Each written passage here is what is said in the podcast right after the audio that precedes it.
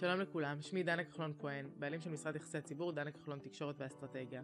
הגעתם היום לפודקאסט תקשורתית, פודקאסט שמספר איך הדברים קורים מאחורי עולם התקשורת, בו אני מארחת עיתונאים, מפיקים, משפיענים, עורכים, מלהקים, טיקטוקרים, שבעצם מראים איך הדברים קורים ויוצאים אלינו החוצה.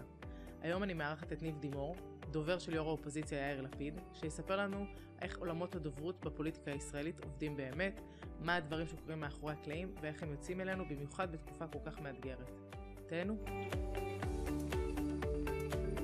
ניב, מה העניינים? בסדר גמור. כיף שהגעת. תודה רבה.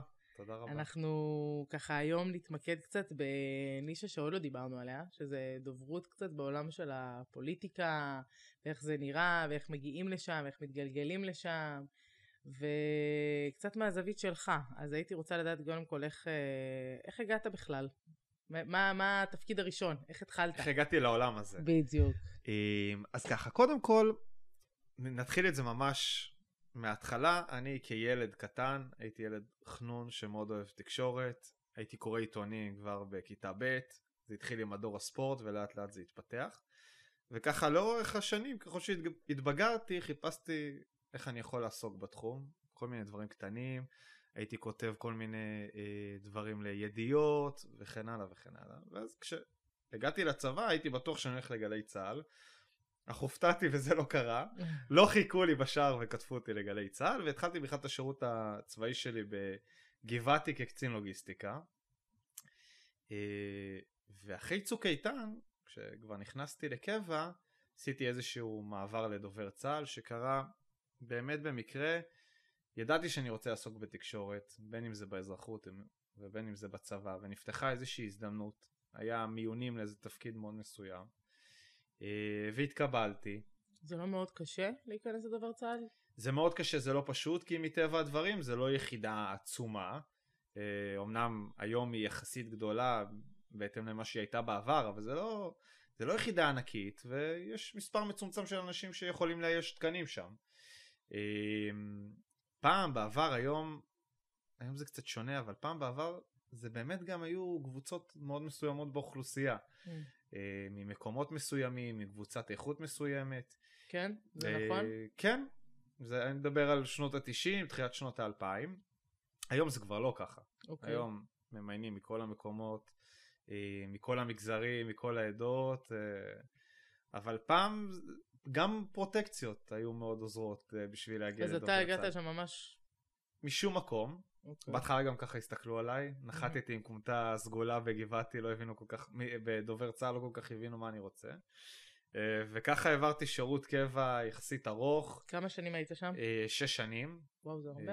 כן, עשיתי שלושה תפקידים. ובאיזשהו שלב החלטתי שאני רוצה להשתחרר. והאמת היא שלא ידעתי בדיוק לאן ומה ואיך. אז רגע, שנייה לפני שאתה נכנס לחיי אוקיי. האזרחות, בתור דובר צה"ל, איך נראה סדר יום? זאת אומרת, מה... קודם כל אין סדר יום. זה 24/7, זה תמיד אנחנו צוחקים, מספר היחידה זה דובר צה"ל 247. Mm. זה גם מופיע בשם היחידה. זה באמת אופי עבודה מטורף. כל הזמן סביב השעון, אתה כל הזמן נמצא בתחושה שכל מה שאתה עושה זה חיים ומוות. ואני אגיד לך בכנות, זה לא בהכרח ככה. זאת אומרת, אה, בצבא יש את מי שצריך להילחם, ודובר צה"ל הוא לא זה שנמצא בחזית עם אה, טנקים, אבל משהו באווירה הצבאית היא... זאת אומרת, אני אגיד, גם את, אני בטוח, חיה את העבודה שלך 24/7, אה, אם זה שאילתות ואם זה שיחות מלקוחות וכן הלאה וכן הלאה. אבל משהו באווירה הצבאית, גם בזה שאתה על מדים, הוא... אין לך באמת סדר יום, הכל זה מין איזה טירוף אחד גדול. אה, ולכל אחד יש את התפקיד שלו בתוך הטירוף הזה. זאת אומרת, יש מדור שאחראי לדבר רק עם, ה... אה, עם אמצעי תקשורת שעובדים בטלוויזיה. יש מדור קאצים המפורסם, שזה רק לדבר עם הכתבים הצבאיים. יש אה, ענף שלם לתקשורת בינלאומית ורשתות בשפות זרות. אז זה ממש מחולק. כן, זה ממש מחולק. במה נגעת? איפה היית? האמת יצא לי לעשות מגוון. בדובר צה"ל יש מחלקה שנקראת הנציגויות. זאת אומרת, לכל גוף גדול בצבא יש נציגות של דובר צה"ל שיושבת בתוך הגוף. זה יכול להיות פיקוד דרום, זה יכול להיות גם אגף התקשוב. אני הייתי באגף טכנולוגיה ולוגיסטיקה, עשיתי שם, תפקיד הראשון שלי בדובר צה"ל היה סגן אה, דוברת. אחרי זה ערכתי את עיתון במחנה, עליו השלום. והתפקיד האחרון שלי בעצם היה ראש מדור מבצעים של הצבא, של דובר צה"ל, סליחה, שהוא באמת היה תפקיד מצד אחד שנגעתי בו בהכי הרבה תחומי תקשורת, כי גם הייתי צריך לעבוד עם הענפים שאחראים על התקשורת, אבל גם עם ה-new media, וגם הייתי צריך להיות בקשר עם אגף המודיעין ואגף uh, המבצעים של הצבא בשביל לקבל מידע ולדעת איך להוציא אותו החוצה. Uh, ובחזרה למה שאמרתי מקודם, זה גם באמת היה התפקיד הכי אינטנסיבי. זאת אומרת, כל פעם שנורה איזשהו טיל באזור המזרח התיכון, הייתי מקבל טלפון, באמצע הלילה, הייתי קם הרבה מאוד באמצע הלילה. אמ, ומדווח על זה? ודואג להכניס את זה לתוך היחידה ולקבל החלטות איך מדבררים את זה. אה, לדובר צה"ל גם יש אה, גוף שנקרא חמ"ל דיווח. שמה ש... זה אומר? שזה החמ"ל שבעצם מוציא את כל האירועים המבצעיים לכתבים, למערכות. אה, הוא דואג להכין את ה... לארוז את הסרטונים האלה שאנחנו רואים ולהפיץ את זה הלאה למערכות. אמ, וזה היה מאוד מאוד מה מעניין. מה מותר להוציא, מה אסור להוציא, מי אחראי על זה? אז, אז נוגעים בזה הרבה גופים. אה, גם יש את אה, אגף המודיעין שיש לו את ה-say שלו מהזוויות שהוא רואה. גם יש את הצנזורה הצבאית שגם דובר צה"ל אה, כפוף אליה והם רואים את זה. וגם בהרבה דברים העניינים מגיעים אפילו עד לרמטכ"ל. זאת אומרת, עכשיו אתה מקבל איזושהי ידיעה, אתה יודע שזה חם, אז אתה צריך לבדוק את זה עם כמה גורמים לפני שאתה בכלל מחליט כן לדברר נכון. את זה, נכון. ואם כן, אז איך אני מדברר את זה החוצה נכון, ולמי. נכון, נכון. והרבה אירועים זה גם אירועים מתוכננים, זאת אומרת, מה שיוצא כידיעה, כפוש, שאנחנו רואים את זה כאזרח אובייקטיבי בטלפון, הרבה פעמים בדובר צה"ל, בתוך הצבא, זה אירועים שידענו שיקרו, אירועים שידענו שאנחנו הולכים אליהם, לפעמים זה יכול להיות שרציתם לפרסם אותם. כן, זה יכולה להיות עבודה מקדימה של חודשים ארוכים. ניקח לדוגמה, אני לא יודע מי זוכר כבר, לפני כמה שנים היה מבצע לחיסול המנהרות בצפון. קראו לו מבצע מגן צפוני. אה, וביום שזה יצא, זה יצא ברעש גדול עם תוצרים גרפיים מאוד מאוד אה, יפים, וזה היה עבודה של כמה חודשים טובים, כמעט חצי שנה. ברמת התקשורת, איך אתם תוציאו את זה? ברמת התקשורת, לתכנן את התקשורת, איך נוציא, מה יהיה בכתבות סוף השבוע, מה יהיה בתדרוכים לרקע. צילמתם אה, מראש כתבות? אה, גם צילמנו חומרים מראש עם הקצינים, כתבות כזה מאחורי הקלעים. צבע כאלה רקע. כן, וגם אה, עשינו תוצרים גרפיים לרשתות, חבילות שיהיו לה, לאמצעי הטלוויזיה, כשיצאו עם זה, שיהיה להם מה להריץ כשמדברים. הרבה עבודה מראש. כן, הרבה עבודה מראש. ובסוף ממקום כזה שהוא כל כך אה, אינטנסיבי וצבעוני וגם הרבה מאוד אה, נוגעים בו, נראה לי קשה לצאת לאזרחות, לא? קודם כל זה קשה לצאת לאזרחות אחרי תשע שנים. Mm, כן. אתה לא יודע מה מצפה לך, אתה לא יודע מה מחכה לך. אתה... האמת אגב בכנות, אתה גם לא בדיוק יודע להעריך את הערך שלך בשוק האזרחי. אבל זאת... יש ערך? זאת אומרת, יש את הג'ובים האלה שיוצאים מהם מהצבא ואומרים לך, לך לשם, כי משם יש, יש עבודה בטוחה. אז בדובר צה"ל יש גם איזה דיבור כזה, תראי, מבחינת עולם התקשורת. כן. מה, מה קודם כל אני אנסה להגיד בצניעות, ו... אה, באמת, אנשי דובר צה"ל הם מוצר מבוקש ב... באזרחות. אני בטוח שאת גם מרגישה את זה כמי שיש לה משרד יח"צ, להביא אה, איש דובר צה"ל, יש בזה ערך מסוים. אה, יש משהו במסירות, אה, יש משהו בהבנה של איך עובדת התקשורת, שאין לעוד בחור צעיר בגיל 21. אמ, אז, אז יש ערך, ובטח כשאתה בדרגות יותר גבוהות, אני השתחררתי כרב סרן. אבל לא למדת, אין לימודים אקדמיים. אז עדיין אה, זה עובר גם בלי זה? אני מקווה שאימא שלי לא תשמע את זה, אבל בתחום שלנו, תואר בתקשורת זה לא הדבר הכי חשוב, זאת אומרת, בכלל. זאת אומרת, אם מישהו מגיע עכשיו לרעיון עבודה, עדיף לו להגיד שהוא מדובר צה"ל מאשר שהוא למד תקשורת. עדיף לו להגיד שהוא מדובר צה"ל, עדיף לו לבוא עם ניסיון. אה, זה יכול להיות דובר צה"ל, זה יכול להיות גלי צה"ל, זה יכול להיות אה, עבודות שעשית לפני האזרחות, שהשתלבת בהפקות של אה, דברים שקשורים לתקשורת, היית בשיח עם כתבים, היית כתב צעיר. אה, לניסיון יש ערך מאוד מאוד גבוה, שכמו שהתחלתי להגיד, אני לא הבנתי עד כמה לפני שהשתחררתי, אה, ובאמת התחלתי לחפש את עצמי, ככה, וקיבלתי כל מיני הצעות. והעבודה הראשונה שלי באזרחות הייתה אצל יועץ אסטרטגי שקוראים לו רונן צור, מי שמכיר, מי שלא.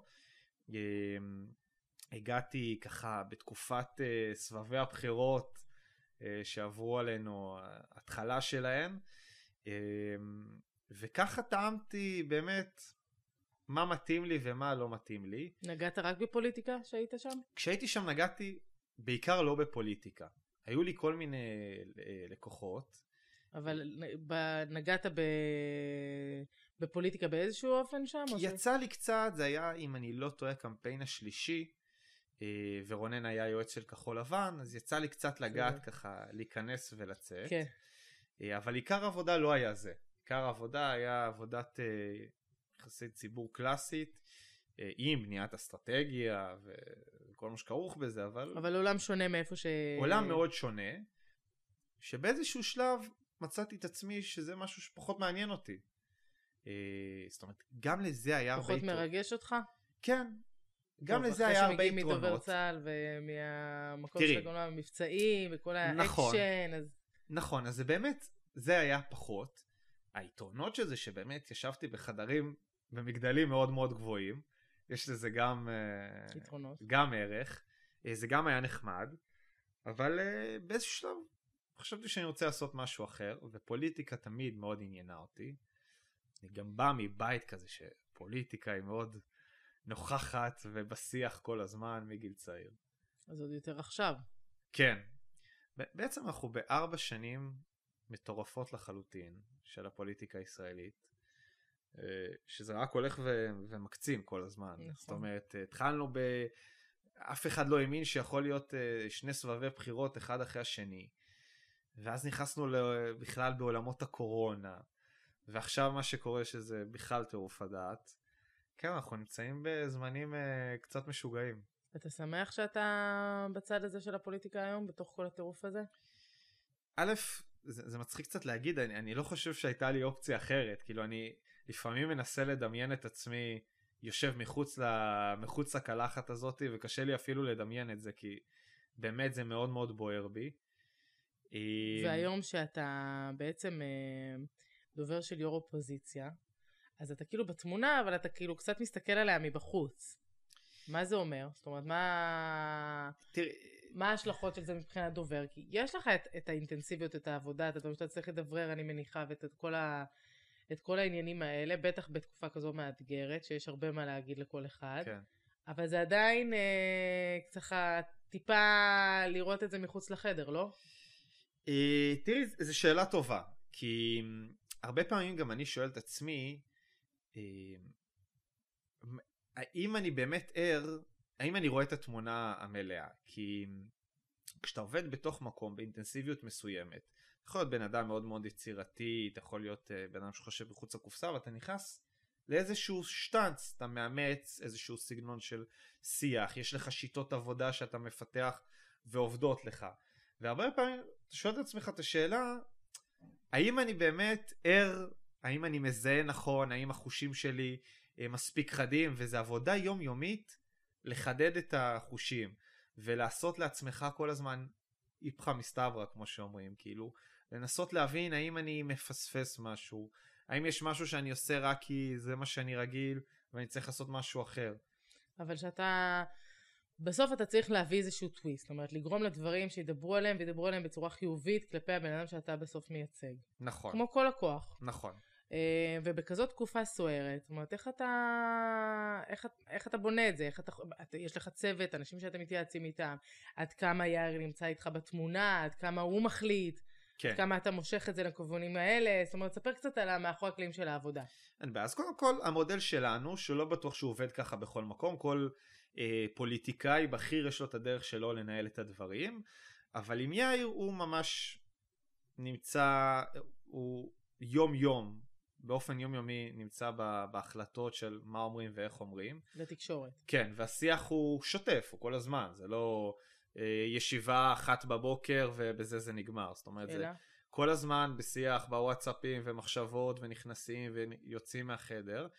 ויש לנו צוות, זאת אומרת, אה, יש לנו אה, ראש מערך תקשורת, יש אותי שאני הדובר, אה, יש את מי שאחראית על הרשתות החברתיות, יש את ראשת המטה, ואנחנו כל הזמן... ואתם כל הזמן עומדים בסינרגיה? כן, ואנחנו כל הזמן גם בסיור מוחין מתמיד. זאת אומרת, כל הזמן מישהו מביא רעיון ומנסים לחשוב איך לארוז אותו בצורה כזו או אחרת, וזה ממש שוטף כל הזמן. אמ, עד כמה הדברים, אה, זאת אומרת היום העולם של הרשתות החברתיות הוא מאוד מאוד מאוד אינטנס ו- ו- ודומיננטי. נכון. לפעמים אפילו עולה על התקשורת הרגילה. נכון. אז איך המשחק שם? זאת אומרת, איך אתם מחליטים, נגיד עכשיו אנחנו רוצים שיהיה לדבר, אז אולי עדיף לנו שזה יצא ברשתות חברתיות, אולי עדיף לנו שהוא ידבר בתקשורת, אולי מפה, אולי משם, כן. אולי בריאיון, מה... אז קודם המש... כל אני אגיד לך ככה, אני את האג'נדה שלי. אני מסתכל על הרשתות החברתיות ועל עבודה תקשורתית כמקשה אחת. זאת אומרת, זה לא נפרד, בגלל זה גם, אמרתי לך שאנחנו עובדים בצוות, האשת רשתות חברתיות שלנו, היא חלק מצוות הדוברות על מלא, דברים שהיא עושה מש... משמשים את איך שהדברים ייראו בתקשורת ולהפך. הרבה פעמים כמו שאמרת נחליט להוציא משהו בטוויטר ולא נוציא אותו לכתבים. אמ, אבל אחר כך יעשו על הפולו-אפ. נכון עכשיו תראי אני מאמין שהרשתות חברתיות היום משפיעות לא פחות מהתקשורת. גם ברמה העובדתית זאת אומרת פוליטיקאי בכיר כמו יאיר לפיד הוא רוצה להגיע לכל איש במדינה. מהמבוגר ביותר עד הצעיר ביותר והיום הדור הצעיר הוא לא צורך תקשורת כמו שאני ואת התרגלנו לצרוך כשהיינו ילדים. היינו יושבים מול הטלוויזיה ואם משהו מעניין אותנו רואים חדשות עם אבא ואמא. הם לא נמצאים מול הטלוויזיה. זאת אומרת גם הדרך שלהם לצרוך תוכן, הטיק טוק למשל, זה הנטפליקס שלהם. זאת אומרת זה לא רשת חברתית בשביל להכיר אנשים כמו שהיה פעם בשבילנו מקושרים. ואתה מצליח להביא אותו למצבים שהוא מופיע בטיק טוק? א' ליאיר יש עמוד אה, טיק טוק עם יחסית הרבה עוקבים, לא מספיק, תמיד אפשר אה, לעלות ולהגביר, ואנחנו צריכים להיות שם יותר, אבל כן, יש הבנה שאנחנו צריכים להיות בכל מקום ולדבר עם כל הציבורים, אנחנו לא יכולים להתרווח בנחת בכיסא כשהוא נמצא בריאיון בערוץ 12. אנחנו. אוקיי. צריכים... זאת אומרת. ההבנה היום שזה לא מספיק לקבל פריים טיים של ערוץ 12. זה ממש לא מספיק. זה ממש וצריך לא להיות מספיק. בכל מקום, ומישהו רציני כזה... צריך להיות בכל מקום כל הזמן. קשה להכניס אותו למצבים שהוא נכנס לטיק טוק, שזה... אז, אז קודם כל, לא תראי, כל כך לגילו. אז אני אגיד ככה, קודם כל, היו לי כמה פוליטיקאים שעבדתי איתם. למשל, לפני שהגעתי ל... ליאיר, עבדתי עם אה, השרה לשעבר מירב כהן. בהיותה שרה. בהיותה שרה. אה, והיא נגיד, היה קשה לה לעשות מה שנקרא שטויות בטיקטוק. ואמרתי לה, תקשיבי, לא צריך. לא צריך להגחיך את עצמנו בשביל לקבל צפיות בטיקטוק. צריך לדעת למצוא את האיזון בין מה שהבן אדם האמיתי למה שיכול להביא traffic וצפיות בטיקטוק. ופוליטיקאי אני לא חושב שהוא צריך לעשות טרנדים או צריך לעשות ריקוד מגניב בטיקטוק בשביל שיצפו בו. צריך לחשוב איך להנגיש את המסרים שהם שלנו, שהם חשובים לנו, בצורה שתמשוך את העין, בצורה ש...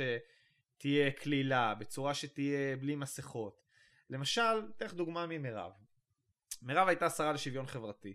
היו לנו המון פרויקטים שנוגעים לציבור המבוגר, האגף לאזרחים ותיקים ישב במשרד. ומה שעשינו איתם, כל הזמן רצינו לדעת איך אנחנו מנגישים לציבור, לכל הציבור, את הדברים שאנחנו עושים למען הציבור המבוגר. ואחד הטיקטוקים הכי מוצלחים שהגיעו למאות אלפי צפיות, היה טיקטוק ממש פשוט, שצילמנו אותה באיזה גינה ציבורית, בלי סט צילום, בלי תפאורה, בלי איפור, בלי תאורה, שאומרת הנה שלוש הנחות שחשוב שסבא וסבתא שלכם יכירו. וזה היה בתי קולנוע ושלישי בשלייקס וכן הלאה וכן הלאה. וזה התפוצץ. עכשיו... למה? כי זה... ידעת שזה הולך להתפוצץ? לא.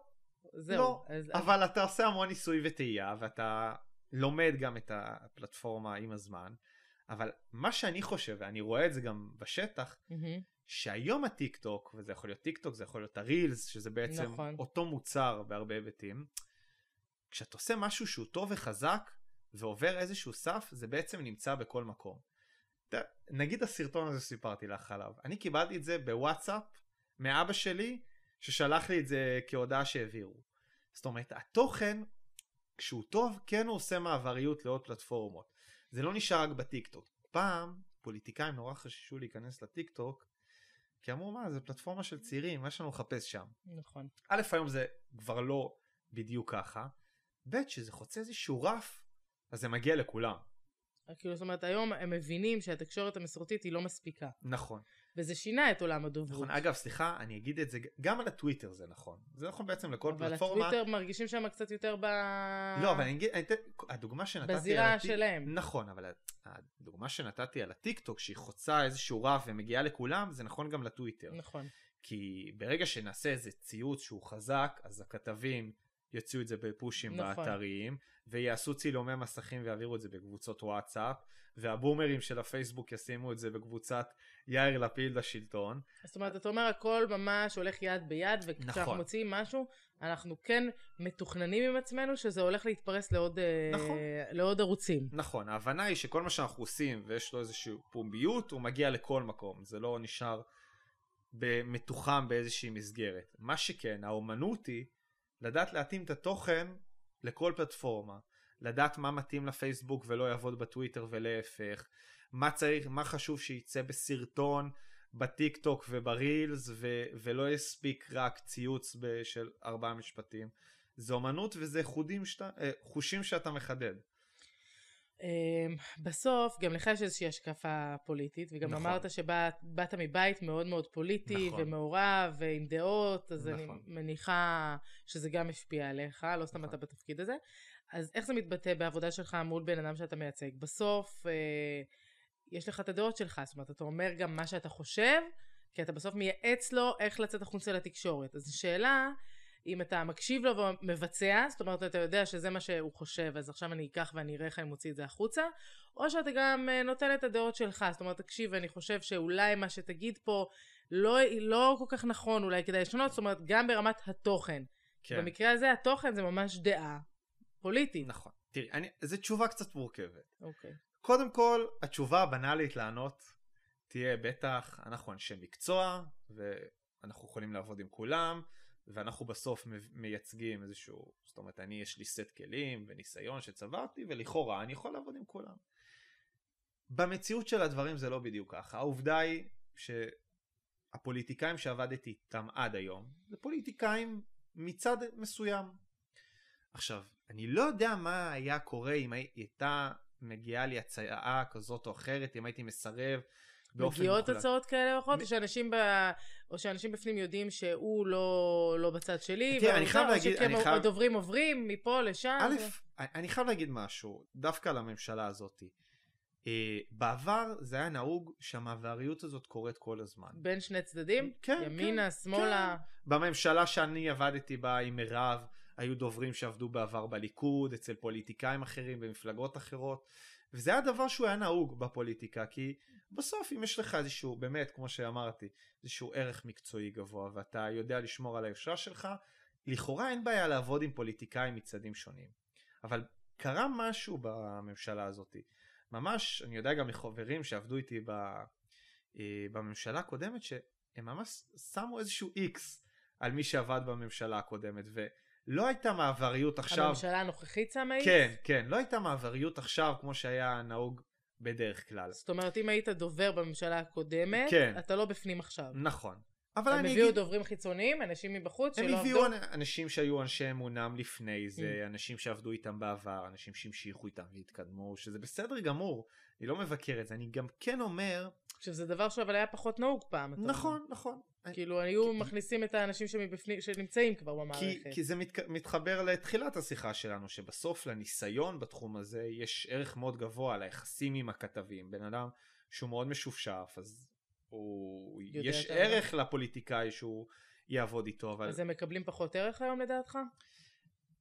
לא יודע, לא רוצה לבקר אה, לא, דוברים בצורה אחרים, אבל כנה. אני, אני אנחנו לא כן, מדברים על מישהו אחד ספציפי. אני אגיד, אני אגיד כשמישהו את זה מגיע, מזווית- מביא מישהו מבחוץ שלא היה לפני כן בכנסת, אתה חושב שיש לזה חסרונות? זאת אומרת, הוא מקבל עבודה פחות טובה ממה שהוא היה מקבל אם הוא היה לוקח מישהו שישב אה, ב- במושב תראי. לפני, ב- בממשלה שלפני כן? לניסיון יש ערך, ללדעת את עבודת הממשלה יש ערך. דוברות פוליטית, גם היא בתוכה, יש לה כל מיני חלקים. לעשות דוברות בכנסת זה משהו מסוים.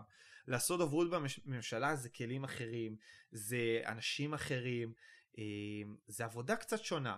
אני מניח שאנשים ישתפשפו לאט, אבל כן, יש ערך בניסיון גם בדבר הזה. אבל אני אגיד רגע עוד משהו שקשור לשאלה הקודמת שלך. כן יש ערך ואי אפשר לבטל את זה בלעבוד עם מישהו שאתה מאוד מאמין בדרך שלו. משהו במה שאתה מבין מעצמך, במחויבות שלך, באיך אתה ניגש לדברים, ברצון שלך שהדברים שלך יצליחו, הוא אחר. אה, כש... כי אתה מאמין בדרך שלו. נכון. אני כן אסייג ואומר את זה, שהחיים הם לא שחור ולבן בכל דבר וגם פה. זאת אומרת, גם הפוליטיקאים שעבדתי איתם בעבר, היו דברים שמאוד הסכמתי איתם, היו דברים שמאוד לא הסכמתי איתם. ו... ועדיין אה, דבררת אותם החוצה? נכון, נכון, עדיין דבררתי אותם החוצה. אה, אני מאוד מאמין בהבעת דעה, זה מאוד חשוב. זו גם הסיבה, אם אתה יועץ, דובר טוב, הזכות קיום שלך זה שתביע את דעתך ושתהיה לך דעה שתישמע. אם לא תהיה לך דעה שתישמע... ואתה מצליח? זאת אומרת, לפעמים לשנות את אה, דעתו של הפוליטיקאי ולקחת אותו לכיוונים שונים ממה שהוא תכנן? תשמעי, השיח הוא, הוא כל הזמן, זאת אומרת גם יש שיח אקטיבי, הרבה פעמים הצעות שבאות מתוך הצוות מתקבלות אצל אה, מה שנקרא הבוס, אה, ולפעמים אנחנו גם אומרים לנו מה, דעת, מה דעתנו והוא משתכנע אחרת. בטח, אבל זה, זה ממש ברמת היום יום, זה יכול להיות שיח על ציוץ וזה יכול להיות שיח על מהלך אסטרטגי. למזלי, באמת התמזל מזלי שמרבית הבוסים שהיו לי בפוליטיקה הישראלית היו כאלה שהיו קשובים ורצו את זה. זאת אומרת, לא, לא עבדתי אף פעם בשיטה של הנחתות מלמטה. כן הרבה פעמים אתה צריך להבין, וזה גם ניסיון של דינמיקה בין אישית ושל עבודה בתוך צוות ועבודה עם ממונים, לדעת לשחרר, לדעת גם איפה המקום שבו אתה חושב שיש משהו שהוא מאוד מאוד נכון, ואתה מבחינתך זה תקלה היה היסטורית. היה משהו כזה? זה קורה, זה קורה לפעמים. יש לך איזה רעיון ככה להרוא, לספר לי? משהו שהרגשת שהוא, אתה יודע, ב... אני אתן לך דווקא דוגמה מהעבר. נו. אבל דווקא הייתי רוצה לשמוע דוגמה עכשיו, יש לך אוקיי, משהו אוקיי, אז אני אחשוב, אם יעלה לי אני אגיד. אז אוקיי. אבל... משהו שככה, אתה יודע, ש... לא, יש לי דוגמאות מעניינות לא פחות. אוקיי, שהוא בדמך. אני עבדתי עם אה, אלי אבידר. אה, שהיה במפלגת ישראל ביתנו. ועבדתי איתו בתקופת אה, תחילת משבר הקורונה והגעת החיסונים לארץ. ואלי החליט שהוא לא מתראיין, לא, לא מתראיין סליחה, לא מתחסן. ובאותה תקופה, אני לא יודע אם את זוכרת, זה באמת נראה כבר פרה-היסטורי, mm-hmm. השיח המרכזי היה סביב הסיפור החיסונים. ברור שאני זוכרת, זה היה משהו מאוד דרמטי. זה היה מאוד דרמטי, את יודעת, היום מדברים על זה שהמהפכה המשפחתית, המשפטית קורעת משפחות ובהערכות שישי רבים, זה גם סביב החיסונים, גם אלה הרבה. שלא התחסנו זה היה ממש ריבים אמוציונליים. נכון. ואלי, שהיה פוליטיקאי מאוד פופולרי ומאוד בולט באותם זמנים, החליט שהוא לא מתחסן. עכשיו, אני התחסנתי, אימא שלי אחות עבדה בבית חולים באותה תקופה התחסנה, ואני ממש לא, לא, היה לי קשה עם הקו הזה שלא להתחסן. והייתי צריך לדברר את זה, כי זה לא שאת יודעת, אתה יושב מול הבוס שלך, לשיחת אה, חולין, וסתם מדברים, אני התחסנתי, אתה לא התחסנת, ואחלה, מסכימים, לא מסכימים, דלגים לנושא הבא. זה נושא שהוא בליבת השיח התקשורתי. והייתי צריך לדברר את זה, ודעתי לא נשמעה. ו... ודבררת את זה? ודבררתי את זה. עכשיו... בקושי רב. בקושי רב, ואמרתי לו באיזה שלב, אלי תקשיב, אני היועץ תקשורת שלך, אני לא הרופא הפרטי שלך. אמרתי לך מה דעתי, הצגתי לך את ההשלכות התקשורתיות של הדבר הזה, ובסוף תקבל את ההחלטה שלך. ואחרי כל זה, כיבדתי את ההחלטה שלו. וההחלטה שלו הייתה לא להתחסן ולצאת כן, עם... כן, בסוף הוא התחסן. אה, בסוף הוא התחסן. עברנו... אז השפעת עליו בסוף. אני לא, לא יודע אם אני השפעתי, השפעתי עליו. אני מניח שהייתה לו גם סביבה קרובה שאמרה לו את דעתו, ואני מניח שבסוף הוא ראה תמונה יותר מלאה, וספגנו על זה גם בתקשורת, זאת אומרת, קיבל ביקורת. אני לא זוקף את זה לזכות עצמי, אבל זה, זה באמת דוגמה. דוגמה למשהו, טובה. זה, גם אני חושב שאני למדתי עם השנים בפוליטיקה גם להבין, לא לקחת קשה כשאתה נותן איזושהי עצה והיא לא מתקבלת כדברי אלוהים חיים. זה, זה שיעור מאוד. מאוד אה, חשוב, שאני גם אומר לדוברים צעירים יותר שמדברים איתי, אתם צריכים להשמיע את דעתכם, אתם צריכים להיאבק עליה כשאתם חושבים שהיא חשובה ונכונה, אבל חלק מהעבודה עם פוליטיקאי ובכלל, ומה שאתה צריך לתת לאדם שאתה עובד איתו, זה גם לדעת שאתה, שהוא יכול לסמוך עליך, שהוא, שאתה לא תתפוצץ איתו על כל דבר קטן. גם אם זה לא דעתך. נכון, שאתה מכבד את דעתו. אז אתה חושב שכדובר, כן. צריך לשמור את הדעות שלך ברמת החדרים הסגורים? נותן לך דוגמה. הדובר של יאיר לפיד לשעבר, רועי קונקול, כן. אוקיי, אמר, אני לא אעשה מילואים בשלטון שמנסה להרוס אותנו. מה אתה חושב על זה? אז- זו- זו אמירה לגיטימית? זה משהו שהיה צריך... קודם כל זו דעתו ואני מאוד אוהב אותו ברמה האישית. אה, אני מכיר אותו עוד מלפני תהליך החפיפה שעשינו, אבל הוא גם עשה לי חפיפה ואני באמת מאוד מאוד אוהב אותו. אה, אבל השאלה שלך נגעה לחדרים הסגורים ובאמת קודם כל עשה את זה אחרי שהוא כבר עזב את, אה, את יאיר. אה, בסוף דוברים של פוליטיקאים בכירים הם גם נמצאים תחת איזושהי זכוכית מגדלת. זאת אומרת, אה, כשאתה כותב משהו בטוויטר שלך, אה, זה יכול, זה יכול גם לפגוע בפוליטיקאי שאתה עובד איתו, אם זה משהו שהוא לא מדויק ולא נכון. התקשורת יודעת שאתם אה, מייצגים אותם כדוברים, עוקבים אחריכם. נכון, זאת אומרת, נכון. יש מערכת יחסים פה. נכון, נכון, אז זאת נכון. אומרת, אם אני יוצא עם כזו אמירה, נכון. זה יכול משמעות. backfire מה... יש לה משמעות, ואתה צריך להיות זהיר, אתה צריך להיות זהיר במה שאתה כותב בטוויטר, ואתה צריך להיות זהיר במה שאתה אומר בשיחות סגורות גם, ב- למי שאתה אומר דברים. אה, אז מה דעתך על אמירה כזו? זה דעתו של, אה, זה דעתו של קודם כל, מכבד אותה, אה, באמת ש...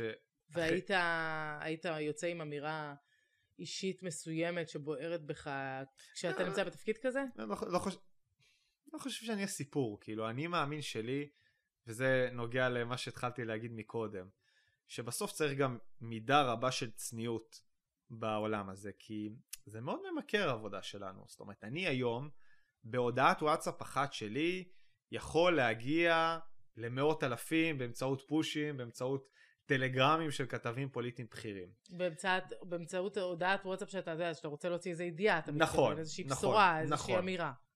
זה יכול זה להיות קצת תחושה, משקר. זה יכול להיות תחושה מאוד משקרת ותחושת כוח. ו... דרושה מידה רבה של צניעות גם בעולם הזה שלנו, שבסוף, ואני אומר את זה לחברים שלי ואני לפעמים רב איתם על זה, אנחנו לא הסיפור. אבל אומרת, אתם מרגישים דובר, חלק מהסיפור? הדובר מרגיש חלק מהסיפור. אני, אני לא יודע איך זה אצל אחרים, אני חושב שבסוף התפקיד שלי זה שראש האופוזיציה יאיר לפיד יהיה דמות ציבורית מובילה ואהודה אה, וכזאת שרואים בה ראש הממשלה הבא וכזאת שתהיה ראש הממשלה הבא של מדינת וזה ישראל. באמת המטרה? זאת אומרת, המטרה שלך, אני שואלת כאילו באמת ב... בקול רם, זה שאתה תמשיך לייצג אותו, ושאתה רואה בו שהוא יהיה ראש הממשלה כן. הבא, ואני אמשיך להיות הדובר אפ- שלו, ואני אהיה בתפקיד הזה. ב... לא, אפרופו, את שואל, שאלת, האם אתה אה, עובד עם פוליטיקאי שאתה מאמין בו, לא מאמין בו? הרבה יותר קל לעשות את התפקיד שלי כשאני מאמין שזה מה שצריך לקרות. אבל אם זה לא יקרה, אז ונגיד ראש הממשלה, סתם לצורך העניין הנוכחי, כן. אה, יקרא לך לדגל, וזה קצת יותר סקסי להיות טוב. אה, דובר של ראש הממשלה הנוכחי, בטייטל. תראי, אני אגיד את זה ככה, יש משהו ב... לא, זה לא יקרה. זה לא אבל אין יקרה. לדעת. נניח ו... זה משהו שהיית שוקל אותו? לא, לא, לא, לא ראש הממשלה הנוכחי. אוקיי. אה, אז זאת אומרת שהדעה וההשקפות שלך כן. הם, אה, הם עדיין בסוף איפשהו מנהלות גם את ההחלטות האלה. זה, זה נותן לי את האפשרות לעשות את התפקיד שלי יותר טוב, זה בטוח. אתה בקשרים עם הדוברים האלה? כן, אתה כן. בקשר עם הדובר שלו? עם דובר של ראש הממשלה פחות, אבל נמצאים בקשרים עם דוברים של כולם. אה, זאת אומרת, יש מערכות יחסים? כן, בסוף אנחנו גם גם. אופוזיציה וגם קואליציה, אין מלחמות כאלה כמו המלחמות שאנחנו צופים בהן מה, תראי, מהצד? אני, חי... אני חייב להגיד שהכל היה נכון עד הכנסת הזאתי. משהו בכנסת הזו שונה מכל מה שהכרתי גם בתקופה שלי אה, מאז שהתחלתי את העבודה בכנסת. יש אווירה באמת מגעילה גם במסדרונות. מה שפעם, שזה לא היה פעם? מה שפעם לא היה. זאת אומרת, פעם הח"כים היו צועקים אחד על השני בתוך המליאה, ואנחנו יושבים במרפסת, בפינת עישון, אחד עם השני, ומעבירים צחוקים ביחד, ומספרים חוויות אחד לשני, ומייצרים קשרי חברות. והיום? משהו בכנסת היום השתנה.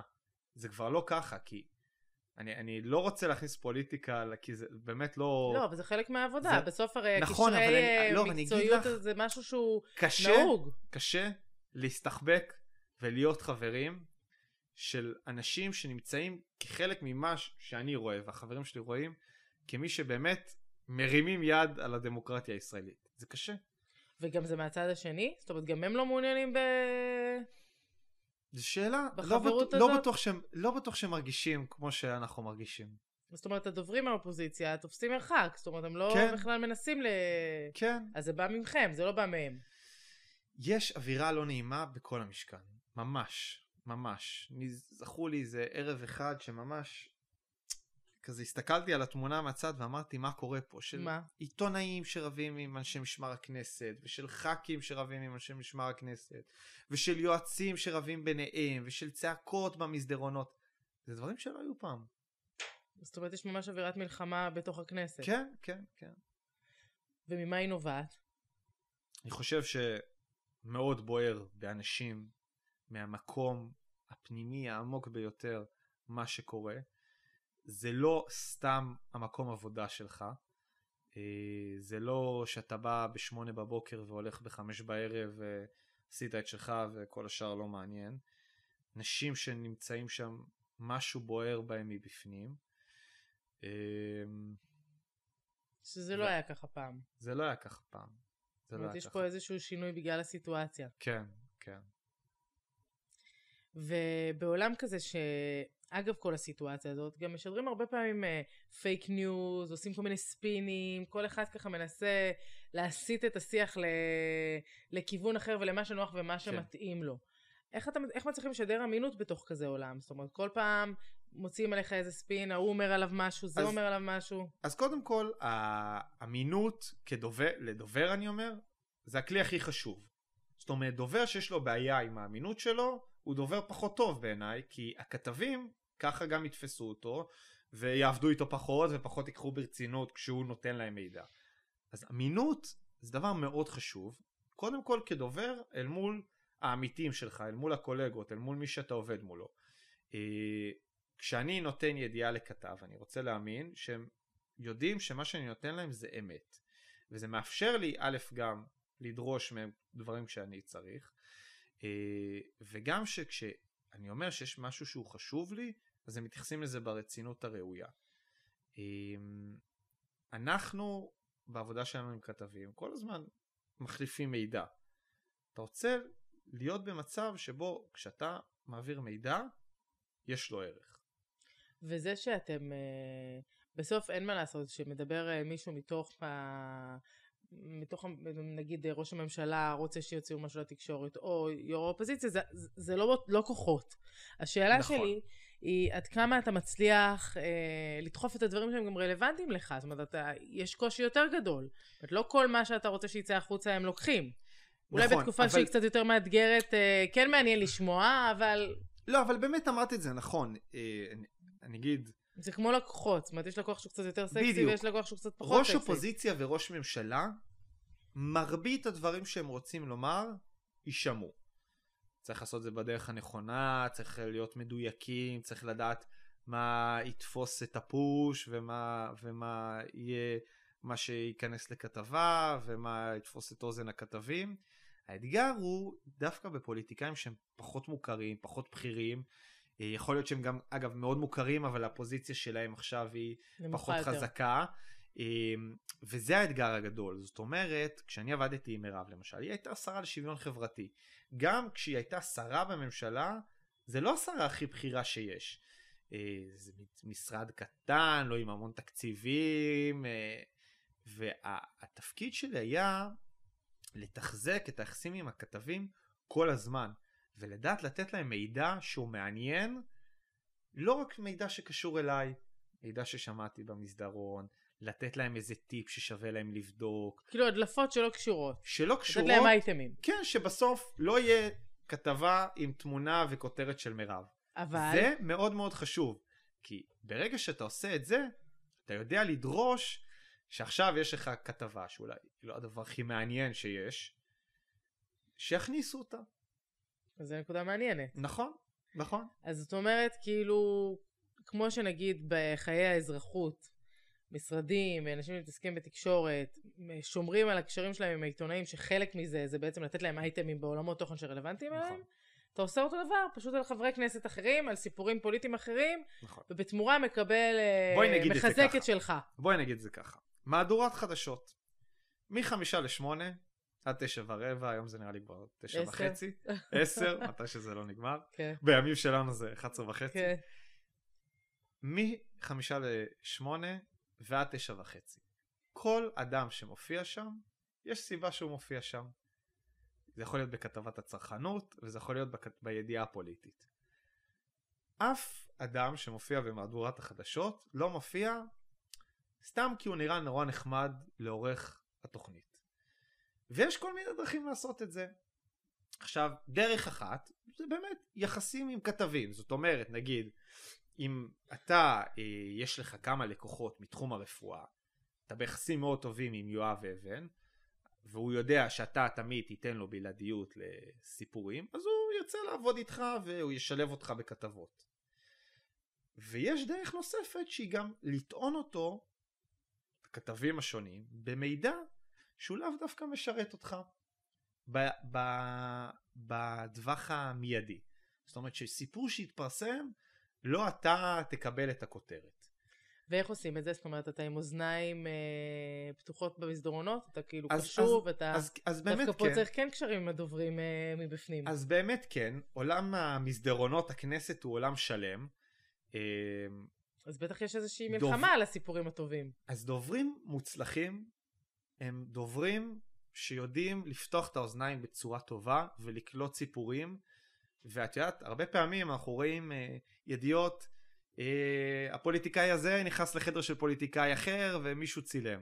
הכתבים לא נמצאים במשכן 24/7. נכון, יש על זה כל מיני דיבור, כאילו שאומרים, הגיעה בשורה, הגיעה כן, בשורה. יש להם סוכני שטח. נגיד ו... עם הסיפור עם גלנט לצורך העניין שהיה. נכון, גם נכון. גם אמרו, הוא דיבר איתו, הוא לא דיבר, נכון. הוא יצא מהחדר, הוא לא יצא נכון. מהחדר. אז אתה אומר שכל הדברים הקטנים האלה זה בעצם דוברים שמסתובבים שם נכון. ונותנים את הכותרות האלה נכון. בוואטסאפ במיידי. עכשיו, דובר טוב, של יכול להיות אפילו ח"כ לא בכיר, שעושה את זה באופן שיטתי ומפתח יחסים עם כתבים, יוכל אחרי זה לבוא ולדרוש שהח"כ הלא בכיר שלו יהיה באיזה כתבה במקום בולט באתר, או שכשיעשו כתבה על היום שהיה בכנסת, הוא ישולב בכתבה במהדורה בשמונה.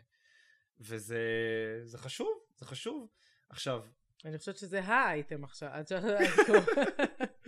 זאת אומרת, זה גם נותן איזושהי הבנה כן. למאזינים, שכל מה שהם צופים בו הוא בעצם הרבה מאוד אנשים שעושים הרבה עבודה מאחורי הקלעים, וזה לא בהכרח כי הם יפי תואר. נכון. והדבר השני זה, שכשאתה יושב ואתה אומר, בדיוק הגיע עדכון, בדיוק הגיע עדכון, אתה כל הזמן שומע אותם ככה בינם לבין עצמם, הגיע עדכון, מסתכלים על הטלפונים, העדכונים האלה זה בעצם אנשים מהשטח שיושבים ומדליפים להם אינפורמציה, נכון. וככה זה בעצם קורה. נכון. וזה לא בהכרח אנשים שהם מקורבים לפרסונה עצמה. זאת אומרת, נכון. נגיד עם הסיפור שאמרתי לך, עם הסיפור של גלנט, אז היו כאלה שחשבו, בטח אה, הדובר של גלנט ו... הוציא את זה, או בטח הוא תיאם את נכון. זה, או נכון. בטח הוא רצה שיגידו, או בטח הוא רצה שידליפו, נכון. אבל זה, זה בא ממיליון מקורות. תראי, אחד הדברים uh, שלומדים בקורסים לתקשורת, זה להיות צרכני תקשורת נבונים. וזה באמת דבר שחשוב לכל אזרח שרואה תקשורת, לדעת להתייחס למידע שהוא רואה במסגור הנכון ובדציבלים הנכונים ובפרופורציות הנכונות. לא כל דבר שמופיע בחדשות הוא, הוא, הוא התורה עצמה. וצריך לקחת את זה בערבון מוגבל תמיד, גם כשאתה מסתכל על אייטם שהוא נוגע למערכת הפוליטית, וגם כשאתה מסתכל על אייטם שהוא באמת, כמו שאמרתי, נוגע לתחומי הצרכנות.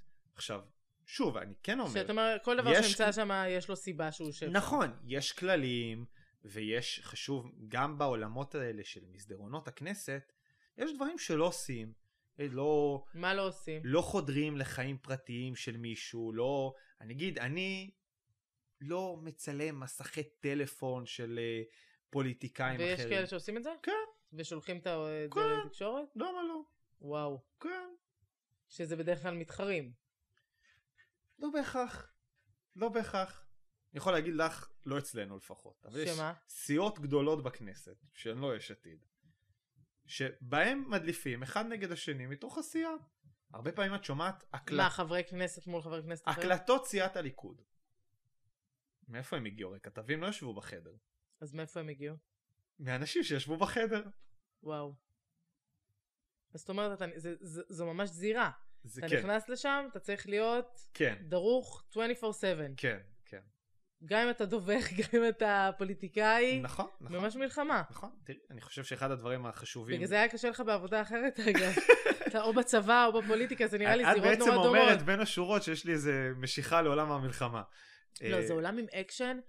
כן. ועם uh, רמת אדרנלין מאוד מאוד גבוהה. יש את זה באופן כללי בעולם התקשורת. זאת אומרת, לא משנה איפה אתה נמצא בעולם התקשורת, נכון, אתה עם. לבלים של נכון. אדרנלין מאוד מאוד גבוה. אז נכון. אתה כל הזמן וזמינות, באיזה שהם בדיוק, ונכון. ופיקים, ועכשיו זה קורה, וזה, כן. ואז פתאום זה מפסיק לקרות, אז עכשיו אתה צריך אה, לייצר לך משהו אחר לקבל ממנו אדרנלין, ואייטם כזה, או נכון. כתבה כזו. אבל שם, במיוחד בתקופה כמו שנמצאת עכשיו, שזו תקופה מאוד מאוד פוליטית וקשה, כן, כל הזמן הדברים האלה קורים, ויש לזה רמות אדרנלין נכון. נכון. משוגעות לגמרי. נכון. שכל העם גם מאוד, נראה לי צורך חדשות עכשיו בלבלינג באמת כמו בקורונה שדיברנו, אפילו יותר. נכון. אחד הדברים הבאמת כאילו נחמדים לי בעולמות האלה, שכל מה שאני נוגע בו זה דברים שמעניינים את כולם. זה כיף. מה שלא היה לי שהייתי נגיד אה, חברת חשמל היו לקוחות שלי. אה, ו- וגם זה ממכר. מגיע לכולם גם, אבל אה, פחות שמים לב אבל לזה. זה לא הדבר הכי חשוב ב- ב- לכל אזרח נכון, בכל רגע. ו- נכון. אה, ככה בהמשך לקשרים עם העיתונאים. עכשיו יש ליאיר אה, איזושהי בשורה שאתה יודע שתעניין את כולם. ואתה רוצה לתת אותה בבלעדיות, בראשוניות, זאת אומרת, אתה רוצה שמישהו אחד יקבל אותה קודם, שוב, ברמת הקשרים וברמת לתת לכזה דבר, לדבר כזה או אחר. איך אתה בוחר לאיזה כתב לשלוח, לאיזה פלטפורמה, איפה זה יצא, אם אני אתן את זה לכתב הזה, או בכלל כדאי לי להוציא את זה כציוץ בטוויטר, או כדאי לי ככה?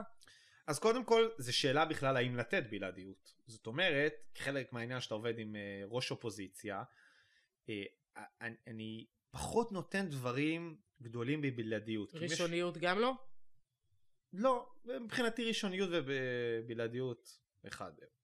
כי דברים שבאמת נוגעים לכל האזרחים, דברים חשובים ומז'וריים, אני לא אתן אה, ראשוניות למישהו, אלא אני אוציא את זה בתפוצת נאטו, מה שנקרא. אני כן, אולי לכתבים מסוימים אתן באמברגו, משהו כזה, כמה דקות לפני, שיכירו, שיודעו להיערך מבחינה טכנית. אמ, אבל את היחסים עם הכתבים צריך לתחזק באופן שוטף, מה שאומר שתמיד יהיה אחד שמרוצה, ותמיד כולם יהיו מאוכזבים, וזה כל הזמן משתנה אז המאוכזבים איך ומי אתה בעצם המרוצים. שומר את זה, אם אתה לא נותן ראשוניות סלש בלעדיות? אז, אז יש דברים שאתה כן תיתן ראשוניות ובלעדיות, דברים שהם יותר אה, ממוקדים, יותר קטנים. ואיך וצריך- אתה מחליט למי לתת? כאילו זה מישהו שאתה יותר קרוב אליו? לא, ברמה זה, אישית? לא, זה יכול להיות קודם כל למישהו שנגיד נגע בנושא מסוים. זאת אומרת, אם יש כתב שעכשיו הרים איזה חשיפה של איזה פרשה מסוימת, ואצלנו יש התייחס, התייחסות ומשהו שהוביל למהלך אחר, אז, אז אני אתן לו עדיפות. זאת אומרת, אם יש כתב שחשף סיפור מסוים ועכשיו כולם מדברים עליו. אה, ואני כן אשתדל לעשות איזשהו סבב, אה, ואיזשהו משהו, לא לתת לאותו כתב אה, במשך שלושה ימים רצוף, סיפור אחרי סיפור אחרי סיפור. לשמור את זה איזשהו איזון? איזשהו איזון, כן, זה מאוד חשוב. בסוף יש לא מעט אמצעי תקשורת משפיעים במדינת ישראל, נכון. ואתה רוצה להיות בכולם, אתה לא רוצה להיות ויש כאלה. שמשפיעים יותר, ויש כאלה שמשפיעים נכון. פחות. נכון, נכון.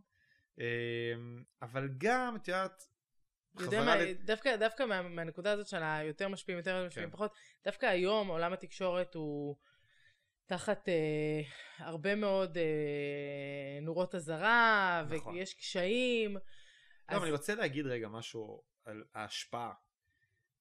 זה לא בהכרח נמדד גם ברייטינג של מהדורה מסוימת. זאת אומרת, נגיד ניקח את כאן, שלכאורה הרייטינג שלהם הוא לא גבוה, בטח בהשוואה ל-12, מהמם. ויש להם אה, רשתות חברתיות מאוד חזקות, והם בדיגיטל, והם נמצאות... נכון. אז, אז גם זה שיקול, זאת אומרת, אני...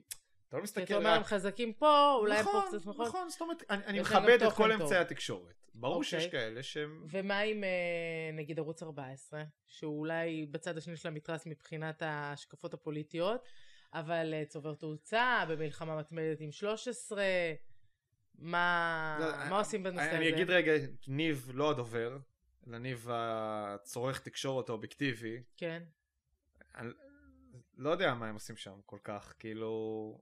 דיברתי איתי על פייק ניוז, יש שם רמות של פייק ניוז. ברמה האישית, מכבד כשפונים אליי, אני עונה ומדבר עם כולם, ונותן מענה לכולם. יש מס- ופונים?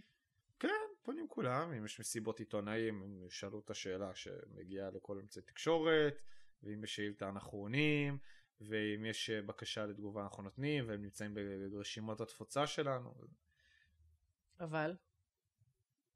זהו, אין אבל, כאילו, זאת אומרת, בוא נגיד הם לא יקבלו ממך איזה- כנראה שלא, איזה ידיעה. בלעדית. כנראה שלא. אה, אוקיי, עכשיו בגלל הסיטואציה ומה שקורה, אה, האם יש איזושהי היערכות או מחשבה בקרב אה, יו"ר האופוזיציה שבעקבות המצב הפוליטי הרגיש עשויות להיות בחירות אולי בקרוב, ואם כן, האם נערכים לדבר כזה? כי, כי, כי אנחנו עומדים באיזשהו מצב שלא היה לפני כן. זאת אומרת, פעם זה היה התפקיד שלך ועכשיו היית ממתין עד הבחירות הבאות, נכון. וכל אחד בעמדתו נכון. וממתין בנחת. עכשיו זה לא המצב. השיח ב- ב- בציבור הוא חריף ביותר, והמחאות ממשיכות, ו... תראי, קודם כל צריך להגיד את האמת, אנחנו נמצאים כבר באיזה כמעט ארבע שנים של קמפיין בחירות אחד מתמשך, נכון. שאתה כבר לא יודע מתי התחילו הבחירות, מתי הם נגמרו ו- וכן הלאה. מה שכן, בעולם התקשורת יש מושג שנקרא אמת מוצרית. אם אתה תבוא ותג... ותעבוד עכשיו, בימים האלה, כקמפיין, וכל מה שעניין אותך זה להעלות עוד מנדט בסקר, ושהמתחרה שלך ירד שניים, זה לא יעבוד, זה לא ישכנע את הציבור. עכשיו יש משימה מאוד גדולה, ואנחנו צריכים לעשות טוב לטובת כל הציבור, לא לטובת הציבור שבחר בנו. והדברים שאנחנו עושים הם מתוך אמונה שמה שאנחנו עושים עכשיו ישרת את כל אזרחי ישראל.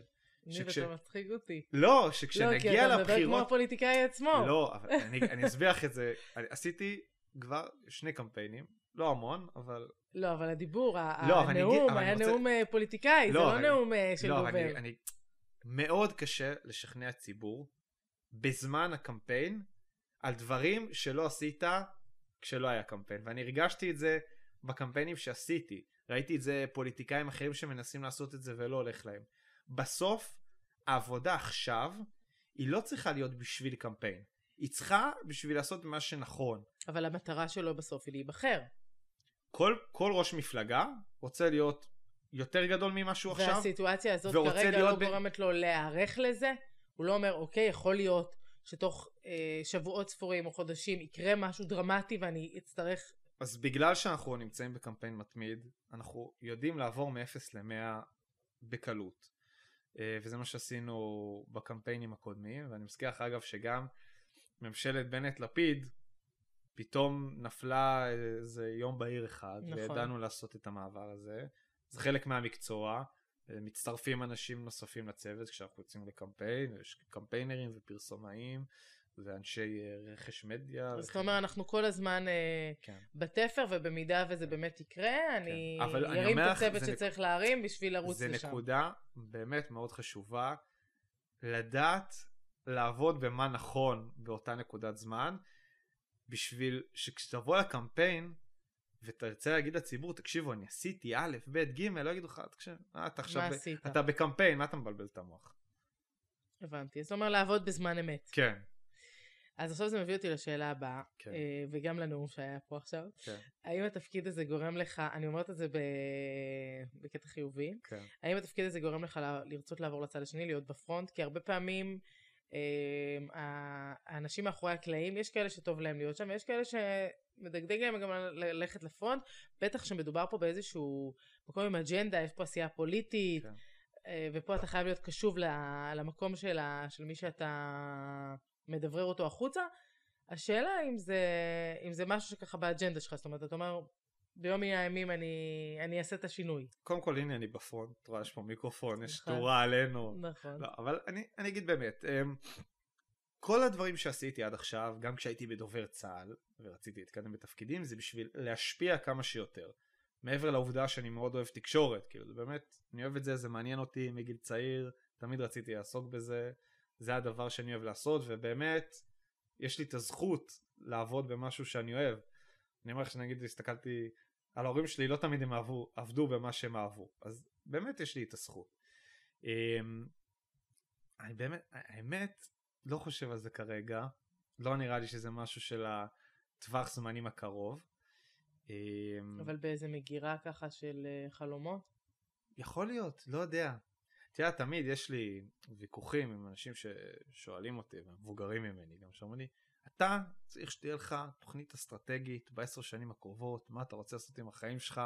תוכנית מה, חלומות. כן, מה שלב א', מה שלב ב', וככה, רק אם תסמן לעצמך יעדים, תגיע, והאמת, שבינתיים, אם נסתכל על השבע, שמונה שנים האחרונות, הצלחתי לעשות דברים שאני מאוד אוהב, הצלחתי להתקדם. בלי בשלב... תוכנית מגירה כזאת? לא, לא. כשאני התחלתי להיות סגן דובר אגף הטכנולוגיה והלוגיסטיקה, כשנכנסתי לתפקיד, לא אמרתי, אני עושה את זה בשביל להיות דובר ראש האופוזיציה. הבנתי. אמ, אבל אה, כן היית רוצה להיות דובר ראש הממשלה ושזה יהיה הבחור שאתה מייצג. אה, כן, זה תמיד יכול להיות נחמד. אוקיי. אמ, אז יש לי עוד, אה, עוד שאלה שקשורה בזה. אמ, נגיד ועכשיו יאיר מתקדם ובאמת נבחר ובסיטואציה אחרת לגמרי. באופן טבעי אתה ממשיך איתו? זאת אומרת, העולמות האלה הם גם מאוד אה, מבחינה, מבחינת העבודה עצמה, זה, זה יכול להיות מאוד אה, כן. עולה, יורד וכולי. או שזה כאילו די טבעי, ואם אני די, הולך זה, איתו, זה... אני הולך איתו וממשיך איתו. כן, זה מעבר די טבעי. כן? Um, אז זאת אומרת, מתי כן. זה לא? Um, אגב, נגיד היה לי, קרה לי את זה עם אלי, שהתחלתי איתו קמפיין מהאופוזיציה, הוא היה ח"כ בקואליציה, ואז נהיה שר, והמשכתי איתו כאילו מדובר ח"כ לדובר שר. שזה זה שדרוג. כן, שדרוג, אגב גם שדרוג כלכלי ושדרוג אה, ב- זה שדרוג גם כלכלי, בתנאים? כן. אוקיי. אמ, וזה מעבר די טבעי מהסיבה הזו שדובר ויועץ בכוורת של פוליטיקאי זה רמת אינטימיות מאוד מאוד קרובה, אני לא בטוח שאנשים לפעמים יודעים עד כמה. זאת אומרת, כשאתה עובד עם פוליטיקאי, גם אתה וגם הוא רואים אחד את השני יותר מאת המשפחה שלכם. וזה מייצר חיבור עמוק מאוד אם אתה מצליח לעבוד עם אותו פוליטיקאי לאורך זמן גם הפרדות אחר כך הן פרדות כמו לסיים מערכת יחסים. בגלל זה זה נראה לי לא הגיוני שהם היו מעבירים ביניהם כאילו כן אבל תראי הדובר הזה הולך למתחרה שלך. אתן לך דוגמה שנגיד עכשיו חברים ש... שעבדו איתי בממשלה הקודמת ואני אגיד ביושר גם אני היינו דוברים של שרים סיימנו את הבחירות הבוסים שלנו לא שרים יותר כל אחד היה צריך רגע לעשות מחשבה עם עצמו, האם הוא מה שנקרא במרכאות חוזר אחורה, הולך להיות דובר ח"כ מן המניין, שאגב גם יש לזה משמעות כלכלית וגם יכולת התחום זה ש... באופן אוטומטי? כן, והתחום שאתה תופס הוא תחום יותר מצומצם ופתאום אתה אחד אה, מיני רבים ולא שר בממשלה, אתה עוד אחד משורה של 120 אה, חברי כנסת. זאת אומרת, זה אה, ממש ירידה בתפקיד, ירידה בטייטל. זאת אומרת, אם כן. אתה לא נמצא... נכון. בתוך לפעמים, אגב, לפעמים כן נכון לעשות את זה, זה מאוד אינדיבידואלי, זה... יש פה המון שיקולים שכל אחד מכניס, דוברת ויש כאלה שפרשו? שאמרו, לא מתאים לי לחזור אחורה להיות עכשיו כן, כן, באופוזיציה? כן, כן, כן, כן. כן? כן, כן, כן, הרבה. מתוך מקום של באמת ירידה בדרגה, בתנאים? תראי, יש המון שיקולים. נגיד דוברת שהיא אימא לילדים. אז יכול להיות שעכשיו אה, החזרה לאופוזיציה בשבילה יהיה יותר נוח כי תוכל לראות את הילדים יותר. או מישהו שהוא עכשיו אה, רוצה אה, ללמוד תואר והוא יוכל לשלב את העבודה עם... אבל זו ירידה ב- בתפקיד. כן, יש כל מיני שיקולים. יש למה כאן... החלטת כן ללכת על זה ולא... קודם כל... לנסות באיזושהי דרך להישאר בממשלה הנוכחית? לא, להיכנס? אז קודם כל כשאני אה, שסיימנו את ה... הושבעה ממשלה חדשה, נפרדתי ממירב, mm-hmm. וככה הלכתי לחפש את עצמי, ואז בעצם אה, נפגשתי עם יאיר והתחלתי איתו את, ה... את הדרך uh, המשותפת. ואיך בעצם נפגשת עם יאיר? איך הדברים האלה קורים? Um... כאילו זה רעיונות עבודה? איך זה עובד? הרי זה לא כמו לחפש אז, עבודה. אז באמת, ב... תראי, אני הייתי, עבדתי במפלגת יש עתיד mm-hmm. לפני זה, אז אני, אני מכיר, זאת אומרת, הכרתי את הצוות. אבל יש שם עוד דוברים כמוך. בסדר. זאת אומרת, אומר זה ברמה אישית. כן, כן. זאת אומרת, לבנות, לטוות אה, קשרים.